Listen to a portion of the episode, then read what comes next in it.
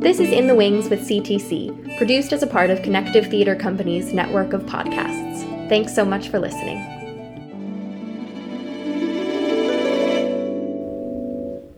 And welcome everyone. Welcome in, welcome in, welcome in. Welcome to In the Wings with CTC. My name is Joshua Miller, and I have the honor of moderating this conversation today, which is about theater education.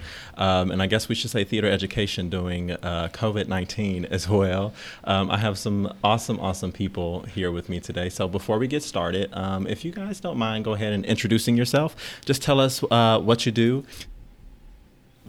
Hi, my name is Cheryl Frazier, and currently I am the Director of Test Adjudication at Southland College Prep Charter High School. I know that sounds impressive, but it really isn't. Um, my main uh, uh, job there is to oversee all of the standardized testing that we uh, do with the students. Um, I'm also the head speech coach at Southland College Prep um, formerly the director of forensics and theater, also at Southland College Prep. Hi, everyone. So, my name's uh, John Pontarelli. Um, I am going into my ninth year teaching over at Neuqua Valley High School, which is in Naperville, uh, Illinois. Um, during the day, I teach uh, mostly English, uh, sophomores and seniors, and then uh, I do also teach a theater elective class. Um, and then extracurricular wise, um, I also was uh, not the head speech coach at my school, but I was an assistant coach, and that was really fun. Uh, but now I'm the head uh, theater director at at Neuqua.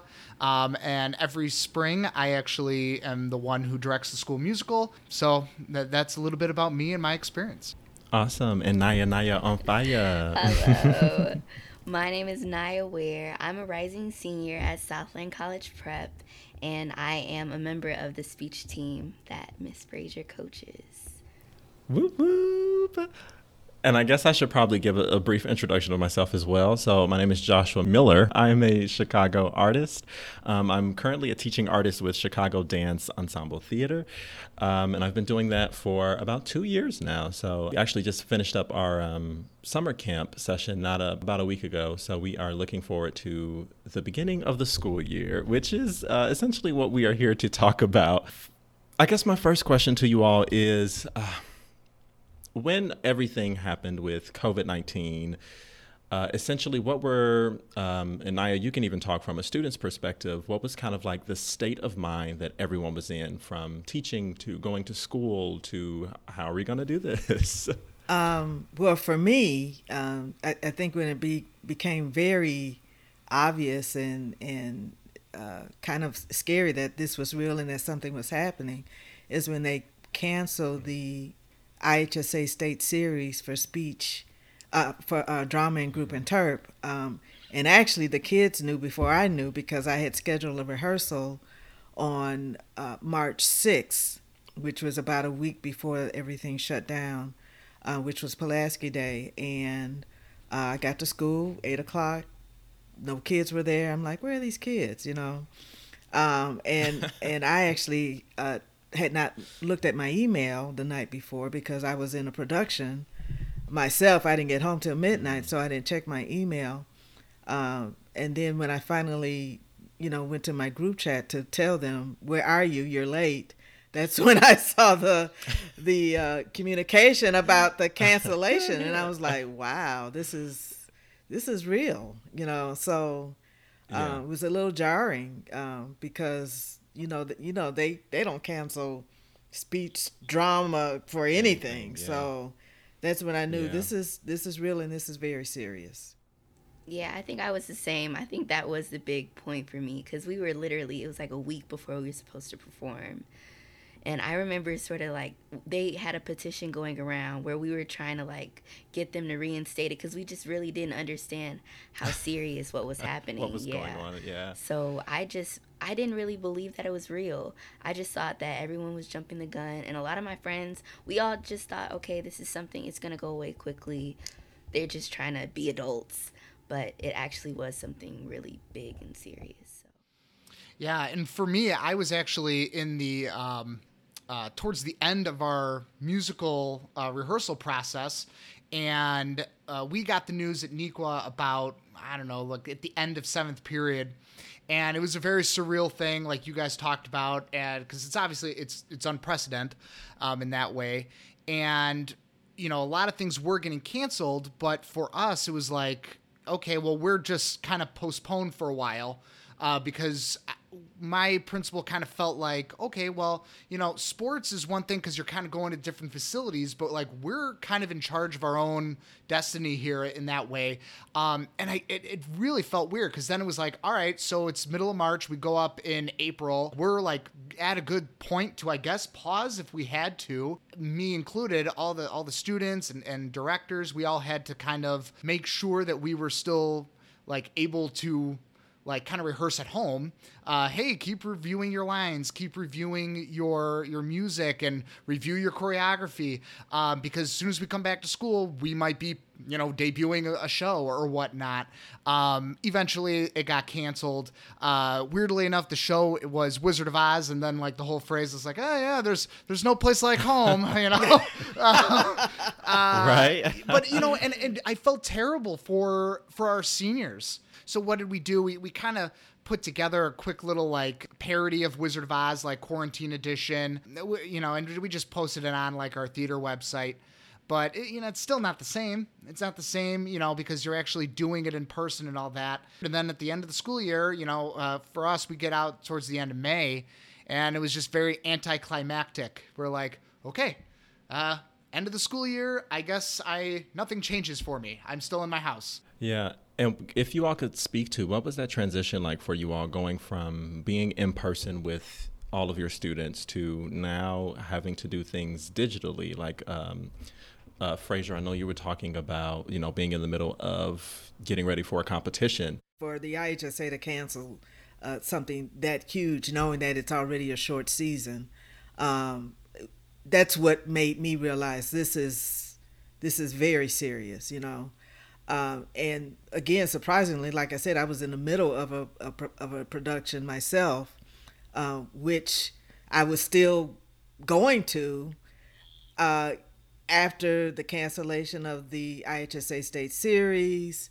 Um, our last, our closing weekend actually was the the weekend where when everyone shut things down, and we actually kind of went past the deadline. You know, there were a lot of theaters closing their productions, but it was our closing weekend, so we just went on and and closed on that on that Sunday. But I mean, not only were we in the process of you know preparing for sectional, uh, we also had students who had just um, participated in the district competition for the national speech tournament and so all of that, you know, also came into question. Um, and really, very quickly, I think that organization realized that they would not be able to host a a national tournament of that magnitude because there are thousands of students that would come to that tournament and and and I, and I think actually to their credit because they were so um, forthright in thinking that this this we probably won't be able to do this, they took that time to create um, a platform to still hold the national tournament virtually, and it actually turned out very nicely. So Nyah, as a uh, a rising senior, what are you kind of, uh, I guess, looking forward to, but also wondering how it's going to work going into your classes for next year? Yeah, well, I really I I'm one of those weird kids who I love going to school. So Yeah, me too. I was yeah, the same way. I really I'm looking forward to starting senior year. Like it's supposed to be a really big year, but I am really wary. I'm wondering like what is this senior year gonna look like? We start class on Monday and I don't know what's gonna happen at all. But I'm also really excited because I feel like with everything going virtual, um, and I'm starting to apply to colleges, I'm able to get and connect with um, a lot of universities that I probably wouldn't have been able to if everything wasn't virtual. Yesterday I was able to do an interview and usually their interviews they have to be in person, but we were able to do it over Zoom and it went really well. So I'm sort of looking forward to maybe more of those positive aspects, but it's really a lot of uncertainty and still up in the air definitely. Yeah, it's definitely challenging. And, you know, even working in, so for the job I work as a teaching artist, we work mostly with um, Chicago public schools. It was very weird hearing from, you know, one of my other jobs that, oh, you know, don't come in tonight. Uh, you know, everything has been canceled up until December. We'll, you know, let you all know and then going into CPS and seeing half of my students there, and then the other half, I'm like, okay, they stayed at home, and trying to figure out what was going on with that situation as well, and even bringing that up. Uh, so, what have uh, your prospective uh, institutions that you work for? What are you guys' game plan into going into the future for this upcoming school year? Are you doing hybrid? Are you in person? Is it going to all be remote? We started uh, thinking that we would be, be able to do a hybrid plan with the kids coming in two days a week and uh, remote three days a week. But uh, based on the recent guidelines from the IDPH, uh, it it's just impossible to have in-person instruction based on the guidelines and based on the things that they expect us to do. And so last week, uh, our superintendent did announce that we would be all remote starting out um, probably for the first quarter. I know that all of the other schools surrounding us had already made that decision uh, to go remote. So um, it's just really in line with what everyone else is doing. Um, but because we knew that we were going to go partially remote anyway, we have done an excellent job, I think, of preparing the teachers uh, it's not it's not like in March where we, this was just dropped on us and we had like a day to prepare. Yeah, uh, yeah. and, and, so uh, this is a lot different where we already knew we were going to uh, go partially remote. Uh, the teachers have been thoroughly trained on Google Classroom and the entire Google suite, and so they have a lot more resources and a, a, a lot more tools uh, to use to make virtual learning possible and I, and I believe it's going to be a, a, challenge but I, I think that the students will be okay and I te- think the teachers will be okay. And what are some of the things that some of the parents are expressing? Because I know parents are kind of like in that in between space because it's like while you want your children to be safe, you also still have to think about, oh, well, I have to go to work and, you know, I might have younger children and they can't stay home by themselves and grandparents live somewhere else. What are some things and concerns that you guys have uh, heard from parents? Surprisingly, because of the role I'm in, one of the things that they did was take a poll of the parents to see what percentage of the demographic wanted to go remote, what percentage wanted to go hybrid. Uh, and it was about half and half, uh, and that was at the high school level. Uh, we are also kind of partnering with an elementary school district as well. Our superintendent is also the superintendent of an elementary school district, and the elementary school district, however, was uh, the opposite, where only about 30% of those students wanted to uh, come to school. And in some schools, it was even lower than that. It was about 20%. But as we got closer and closer to the beginning of school for high school, we had more and more parents calling in saying, I want to change from hybrid to remote. And I think they were responding to what's going on in the news. And, and so I, I think it was really just a matter of time before those numbers would have come down anyway. But their, you know, their main concern is how to use social distance in a high school. You have students that, you know, we're changing classes. It's a little different than elementary school where, you know, you can put those kids in pods and they can stay in those pods for the entire day. That's not true of of the high school experience. So I, I have not really heard any concerns about, you know, uh, working parents or I don't know what to do with my kids. If, you know, I think they really were concerned more with the health and welfare of their children. One thing from my from my district, so we are starting off remote all the way through October 30th, which is the first quarter, um, and then they're going to reassess. Uh, they'll probably reassess some point in early October to give everyone else more time you know, and, and, and like you said, Cheryl, it's it's it's one thing to end a school year the way that we did. It's another way to start it. At first, we were gonna do kind of like a like a hybrid, like hey, some kids will come in a few times a week, or you can have your student be just solely online for the whole semester. But then, as things you know started progressing a little bit, then yeah, we just moved to the full online model, and something that through like listening to our like district boards and just you know conversations it's also it's very interesting to hear what parents think we teachers do all day. And i get it because it's like okay like you know my parents when they went to school it was straight lecture you know and a lot of parents were you know say you know oh just give us the content. Well content and curriculum are not the same things right? You know it's not just a park and bark uh, for 50 minutes and then a kid uh, goes to math now. I mean yeah there might be a lesson where you have to do a lot of direct instruction but that's not every day. A lot it's so collaborative. And you know and and that's part of uh, the high school experience. And you know one of the questions that i had was okay i can control what goes on in my classroom but then that passing period what are you going to do during then? And then there's inevitably going to be one kid who's like i don't want to wear my mask uh, i can't breathe it's like yeah, well, you know, that's that's the least of our concerns right now. You know what I mean? Like you could just go to your next class and things like that. And I and I get it. Parents want the socialization with with other kids, but it's like, oh, well, during lunch periods, the kid's going to be sitting alone anyway at lunch. So it's really not it's not so, that social. uh, so it's just very like you know, and it's kind of uh, a damned if you do, damned if you don't you know, everyone wants to go back to school, but then, you know what? As soon as that one kid tests positive and it's a real bad case, then it's everyone it's it's all the teacher's fault or it's all it's like, oh my gosh, you know. So you're kind of screwed either way. So you might as well just go with what you as a school and district are less liable for.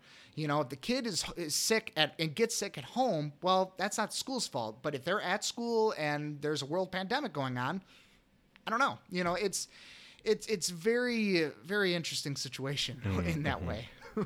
yeah, and I think that's one thing that definitely colleges um, are dealing with too, because I, I can tell you from personal experience, when one person gets sick in a residence hall, everyone gets it. And, you know, we even nickname it the plague. you know, it's like, oh, they caught the plague, you know, but this time it's like actually catching the plague. but, John, uh, how do you feel that your, um, in a way, your teaching style or maybe the, the way that you teach has changed due to everything having to be virtual? Like, have you um, seen an, an interest in maybe topics or have you seen students get a little bit more uh, focused in class or maybe they're a bit more distracted? Well, uh, you know, back in March, you know, the Illinois State Board, they said that, you know, the kid is pretty much locked into their grade and you are assessing them and you're helping with their growth. But like if I'm at a 90, well, I'm pretty much can only go up from there. So I already have my A as of March. So that for some students it was a little bit of a struggle for keeping them engaged because well the the accountability necessarily wasn't there, you know. And so now I think there is going to be a high level of engagement and accountability because you know you're everyone's at the same. Everyone's on the same grounds in that way in regards to grades. So, but for my style, you know, um, you know, I, I did, had no idea Zoom existed prior to this whole situation. You know, I just thought it was like FaceTime and Skype. But man, I mean, what a wonderful tool uh, Zoom has been. Um, we have not started school yet, so um, but I have been tutoring a few times a week, uh, and honestly just testing out a few things to see if it works. Um, working on like writing uh, programs. Uh, Screencastify is great. So th- there's there's apps and devices out there.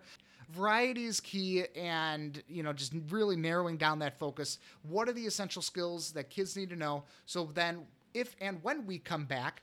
Um, we'll be able to start up right in, in a good place in that way. Yeah.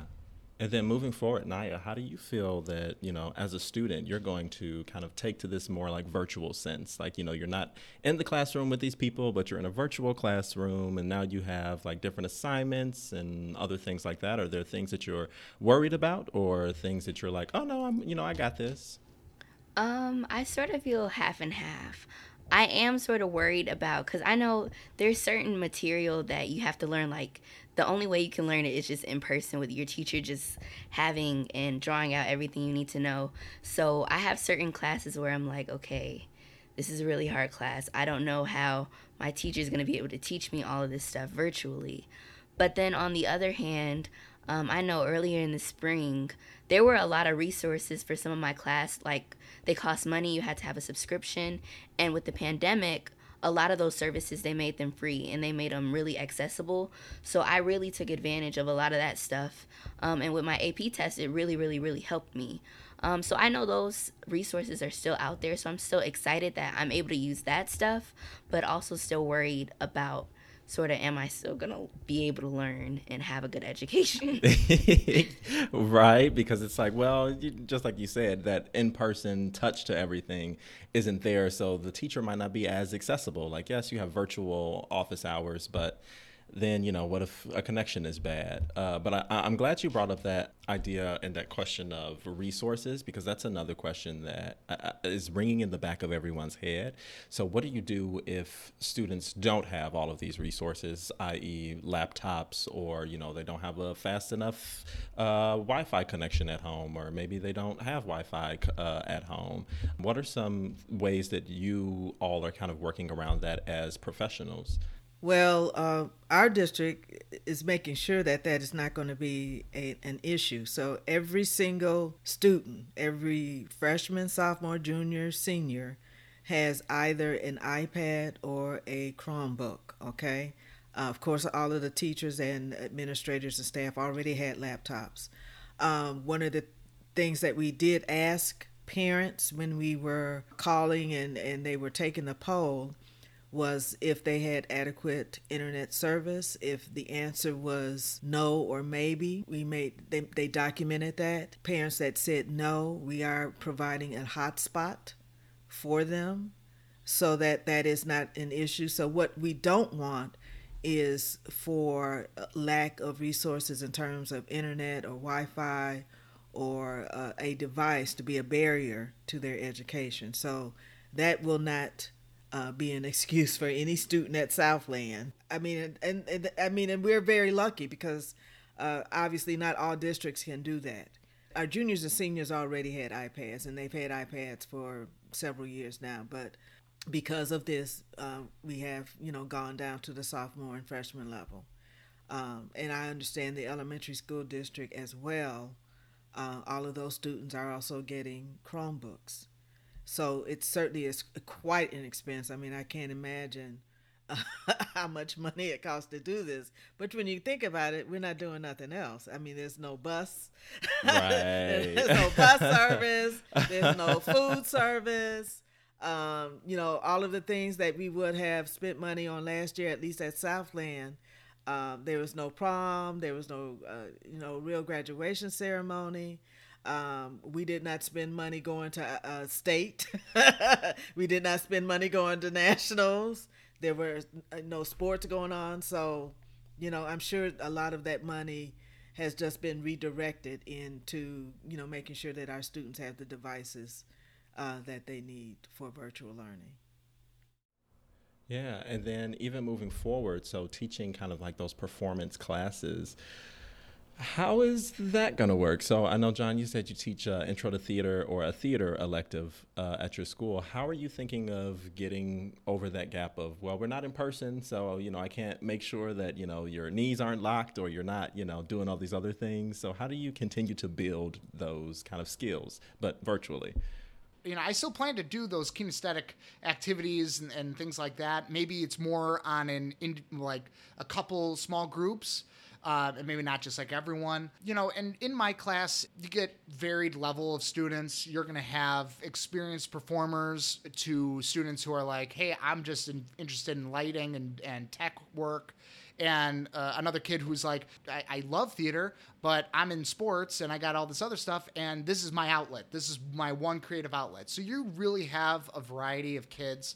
So what I plan to do is, you know, still do the uh, those kind of activities um, you know, the movement based ones. But, you know, I plan on creating like a digital, um, you know, portfolio.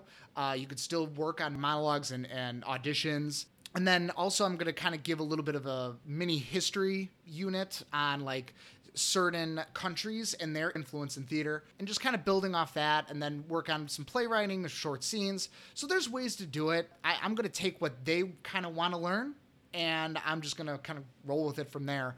Yeah, Fresh, do you want to uh, comment on that as well? Because I know you all are doing speech. Are you doing any speech Right. virtually or?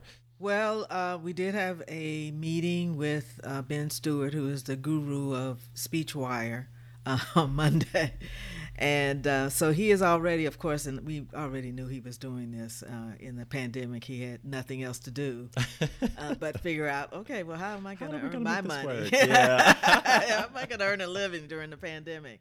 So um, he spent an hour and a half actually um, laying out uh, very different scenarios on on how we could uh, participate and host virtual speech tournaments. We don't quite know. Uh, you know, I think we're still waiting on the IHSA to you know tell us. Uh, is there going to be a state series? If so, when and, and how will that look? But in the meantime, um, he certainly has laid out a, a platform for us to have invitational speech tournaments. So, with that being said, you know, we actually have a uh, forensics class that is just for the speech team at Southland. And so, like every other class that will be held uh, virtually, you know, there's a Google Classroom for that class. Um, but the great thing about that is we have uh, a, at least about eight or eight or nine varsity members in that class who, and of course you don't know this yet, Nyah, but uh, certainly Getting a little de- insider. going to depend on them a lot, really, to um, help with the instruction of that class in terms of you know breakout rooms and um, because what we have done, which we don't usually do, is we have also put uh, freshmen in that class, and we don't normally do that. But um, re- really is the only opportunity for them to get introduced to the class since there I mean, certainly there's no after school, so to speak, um, uh, where we would normally have meetings and we, we would have you know practice sessions uh, with our novices, but uh, this is really the only opportunity where we can get uh, most of them, if not all of them, together. So for this year, we did uh, make that decision that we put freshmen in the class because we kind of knew this was coming. Um, so the good thing about that is that they are in a class with varsity members who can mentor them. Uh, we can, you know, put them into breakout rooms based on event or event categories. Uh, we can still go through the process that we would normally go through with them just virtually. Um, and because this is kind of a, a predecessor to what the speech season is going to be like, you know, it, it's really appropriate that they kind of get used to getting coached virtually and performing virtually and uh, you know learning what those skills are going to be and how they're different from performing uh, in person because they certainly will be different. When we did have the national speech tournament i did have two students that participated in that. And so leading up to the national speech tournament i was coaching them virtually on zoom. I mean it was different but um, it worked. You know we had a finalist in the uh, poetry round. So uh, I, I guess it, it still can work and you know those students can still be successful even if we're not in person. So um, i think it will be a challenge but um, as i said uh, thank goodness for the technology that we have that we can still have these types of activities virtually and still give uh, uh, students that you know that outlet you know especially you know in this time they, they need something that other than just going to a virtual classroom. You know the fact that they can still participate in some of the activities uh, virtually i think is going to you know help them definitely socially and emotionally because it's difficult you know it's hard uh, because especially again for seniors uh, you know the, the, we still don't know if they're going to have a real senior year Yeah, and I guess my biggest question out of all of that is, Anaya, I think you can definitely speak to this, being someone who's you know an upperclassman, is how do you continue to build this idea of community and creativity and ensemble with uh, not only a team but also a classroom, but you know keeping in mind this kind of like juxtaposition of like, oh, let's be an ensemble and close together, but also social distance, you know? So how are you how are you navigating that and building those communities still? So definitely when all of this originally happened, we I was FaceTiming all the speeches. We were FaceTiming each other like every single day. Um, up until today, like if my phone rings, it's probably one of them. Um, we talk to each other every day. Actually, yesterday I saw two of my little buddies. Um, we had a little six foot mask picnic in my backyard. So oh. we're still making sure we stay in touch with each other. We're always calling each other um, and just making sure that we stay um, really, really close. Creatively, I I didn't tell Frazier this. Well, Frazier may have known, but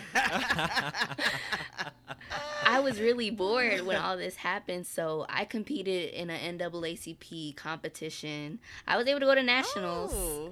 Um, oh, not wow. for, well, that, no, yeah. That, um, well, you did yeah. tell me that you uh, because there was a, a, a, conflict originally. Yeah. So it worked out but perfectly. Obviously, after this all happened, there was no yeah, conflict. there was no conflict, no conflict right? at all. What, what competition was that? Was that yes? ACT-SO it was ACT-SO. Yes. So yes. I didn't. I, com- yeah. I competed in ACT-SO. Yeah. So I was. I didn't make it, but it sort of shows another problem though, because I competed in dramatics, oratory, and then biology. But with dramatics and oratory, I got bronze, so I didn't qualify for nationals for that. But on my critiques, she was like, you needed to project. And if you know me, I rarely ever have a problem with projecting, but in trying to go through a live Zoom meeting, um, it just was really hard to like get my message across.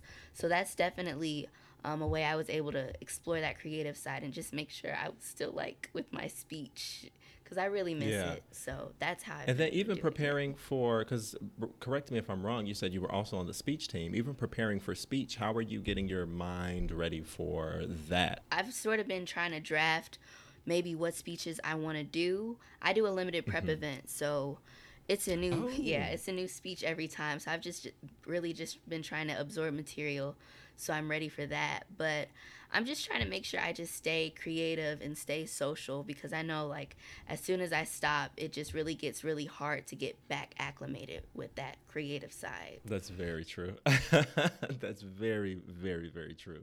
Something that also is kind of like looming in the air of everything that's going on right now is everything that's happening in our country with you know racial injustice and this whole move of making sure that people's voices are heard and everything and i wanted to kind of ask the question of how do you think or the importance of anti-racism training or anti-racism um, knowledge and syllabus syllabi in education and teaching and how you think that's connected in any way to covid well, I think it's very important. I do think that people, especially uh, teachers who um, teach students of color, uh, need to be more aware of their perspectives and what they're bringing to the classroom uh, when they're teaching students of color. Um, and I'm not sure that that is always um, of the utmost importance necessarily, and I do think it needs to be. I'll, I'll just give you an example. Um, I became aware that a teacher in our building uh, was teaching African American history who is not a person of color. And I did bring that to the attention of my superintendent so that that could be addressed because that is definitely uh, especially to me it was a problem anyway mm-hmm. um, and i'm not sure why it wasn't addressed initially i think uh, because the person was a new teacher and was taking over from uh, the teacher who did teach it who was a person of color and i think it somehow ca- kind of got missed but certainly now in this day and age that that is cer- certainly something that uh, cannot be missed or overseen or glossed over as uh, not being uh, an issue, you know. And especially in this time of COVID 19, because people of color seem to be more at risk for that, I think it's, again, even more important for people to be sensitive to what's going on in the African American community and mm. the Hispanic community in terms of health and why our perspective may be a little different than yours, but to me, it's it's up to you to understand why it's different, and especially as an educator, um, I think uh, it's important for you to um, take it upon yourself. If if you are someone who has a lack of understanding of of why uh, people of color feel a certain way or act a certain way or their actions are depicting something else it's up to you to understand why because that's all based on our history. Yeah, no, and for us, you know, at, at Neuqua, you know, from an English perspective, it's like we have been trying to get rid of the the dead old white guy books, you know, and and someone for okay, so I I am white. Is everyone Yeah. still reading of Mice and Men? Uh, no, well, no, Lord of the right? Yeah. So, but you know what? And I think it's good to have a variety in the classroom. Um, you know, and not just of of African American writers, but also like Asian American writers Right. and you know uh, the LGBTQ community. You know, in uh, one of my units, I teach the book uh, "A Lesson Before Dying." And I use a lot of you know other articles and nonfiction supplementals with that go really well with it but I don't stand up there and project like I know what it's like to be a black man. I don't because I'm not. And I tell the kids that right off the bat. It's like, you know, everyone has different experiences. I may never know what it's like to be a um, a black man, uh, a Chinese girl, or someone who's gay. I, I don't know, but I can I can learn. I can empathize and I, you know, and I, I can have a, a dialogue. And some people just don't want to have a dialogue, and some teachers don't want to have a dialogue. You know, and I, I've I've said this, you know, many times that if you are teaching merely just plot, you're missing the point of literature. You're missing the point of a good book. It a good book offers good perspectives, and it it could be a time capsule. It can be um, a mirror. It could be many things uh, to many different people. So, and from a theater perspective, you know, it's like you want to also try to um, have a variety of productions that students can shine in you know, and I'll open this up to you guys for characters that can be, you know, any race, you know, and not just very specific. Um, you know, and for for me, it's like, well, I love Raisin in the Sun, and I Me too. I teach it every year. I do. I teach it. uh, Yeah, I teach it every year. But it's like for me as a director, I'm like, well, I, you know, I don't know if I could put it on because you know, it's like if you don't, you know, get the the right kids and whatnot, then it's like, well, I, I I'm I'm not going to put on that show. So that's why I think it's like, hey, you know what? It it could be important to have shows that it doesn't matter you know and i think that's a good thing and that you know in, in that regard and of course it's a, a very uh, important to have you know plays that are centered around a certain community and and things in that way i'm not saying that but it's like from a high school perspective it's not like you know you get the kids that you have in your school right? And then past that, it's like, well, uh, okay, what what are we playing with here? Where in a professional realm, it's like, you know, hopefully you you don't get the same maybe thirty kids or whatnot, you know. So it's it's a it's a you know it's it's an ongoing conversation, an incredibly good and needed conversation. With COVID, I think it made a lot of people pause and think because not a lot of stuff is going on well, all right, now's now's the time to have important dialogues. It's past COVID where, you know, once vaccines come out and mm-hmm. everything, mm-hmm. where's the conversation now? Yeah. And that that is essential. Yeah, and I'm, I'm glad you said that because there had seemed to have been this huge wave of people just talking about all of these different issues that had to do with people of different communities. And in my mind, I was like, why are they now talking about this? Like, I've never seen you post anything like this. And Nyah, you're shaking your head. You're like, yeah, I understand. but, but it seems that now, since no one had anything to do, all they had to do now was listen. And once people started listening, they were saying, oh, we can actually hear these voices which have been here for hundreds of thousands of years that we have that have been continuously oppressed and suppressed. Now it's all coming up. And I'm glad that you said right after COVID is the most important time because this time, if anything, is the time to start looking at constitutions, bylaws, you know, start thinking about how your company is structured. How, who are you putting in power? How are you, you know, building people up who are coming in that are of color? And how are you giving people who aren't of color the tools to deal with people who are different from themselves? Um, it's just, it's such an integral time. Um, okay, so my last question I have for you all is, um, it's a very it's a very kind of like cool bring everything together. Is there a silver lining in any of this? Oh absolutely. Um, you know if god can't get our attention any other way mm. sometimes he has a he says i'm gonna get your attention. Yeah. So here we go. Yeah. And so there's been no no choice for you know, especially when this all happened, for you to sit down, do nothing, and reflect, okay, on your life, your purpose, how you treat people, how you're treated. What is it that is most important? What is your priority?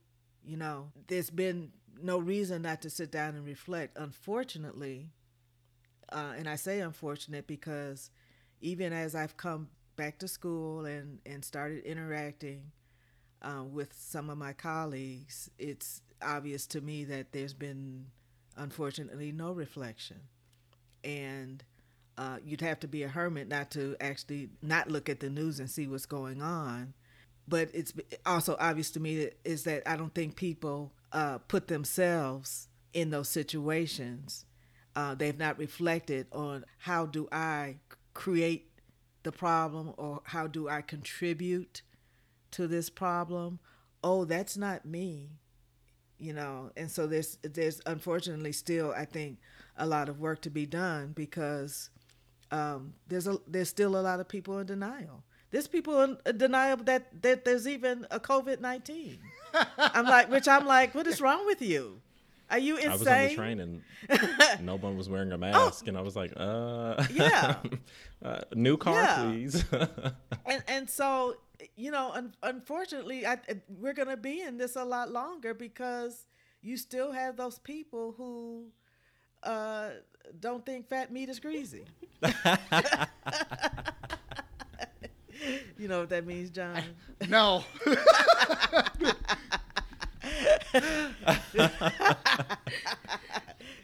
Ex- so, explain that to him, Josh. you know, you see the meat. You know it's fat, and you don't think it's greasy, but that's all fat is. It's grease. Oh. So it's it's denying the the inevitable, denying what you know is true, the obvious gotcha. point of the it. obvious. Love that. Yeah. and with with COVID and and everything, it's yeah, I, I think it's incredibly important to reflect. I think we move very fast and in education it's like you blink and oh it's thanksgiving you blink and oh yes. it's it's spring break uh, spring break and then it's the end of the year yes. and now it's like you know what um, what resources can i pull to better myself give my mm. kids the best experience that i can provide them that is meaningful and impactful mm. um, and also like like there's an academic rigor to it um, there's nothing wrong with things being a little hard, and we see that with with with technology right now and us mm-hmm. trying to set set up this podcast. And uh, but you know what? Yes. but and i think sometimes it's like we we struggle and that's okay to struggle. And we're going to struggle through it together. I think that sometimes the best learning opportunities happen in, in, in a classroom when uh, when the teacher's kind of struggling through it too because yeah. it shows that everyone's human, you know. And I think it's like important to show that you know, hey, we as teachers and educators, we're struggling a little bit too. We're rolling with it. Um, we have not forgotten about our students, and I hope that like students don't forget about us as teachers. Um, I think for me, the silver lining for everything is COVID. I feel I sort of see it as like a magnifying glass because I feel like I have nothing else to do but just really just look at the people around me, especially with social media and phones. Like, I feel like I have this big, big picture into the world.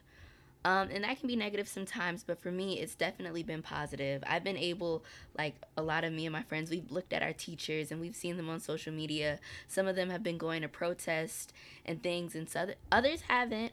But um, it's really great with COVID. Like they don't know we're doing this, but it's like a magnifying glass. Getting to see our teachers, um, getting to see each other, just getting to see the world around us. Definitely, I hope it'll help me with college applications and everything like that because I definitely feel like I feel more connected to the world mm-hmm. because we have no choice but to find some different way of communication. Yeah. So I'm hoping. So far, it's been great, but I'm hoping that that continues and it just stays positive. Thank you. Thank you all so, so much. So many amazing words, so much wisdom. Um, that is a wrap, you guys.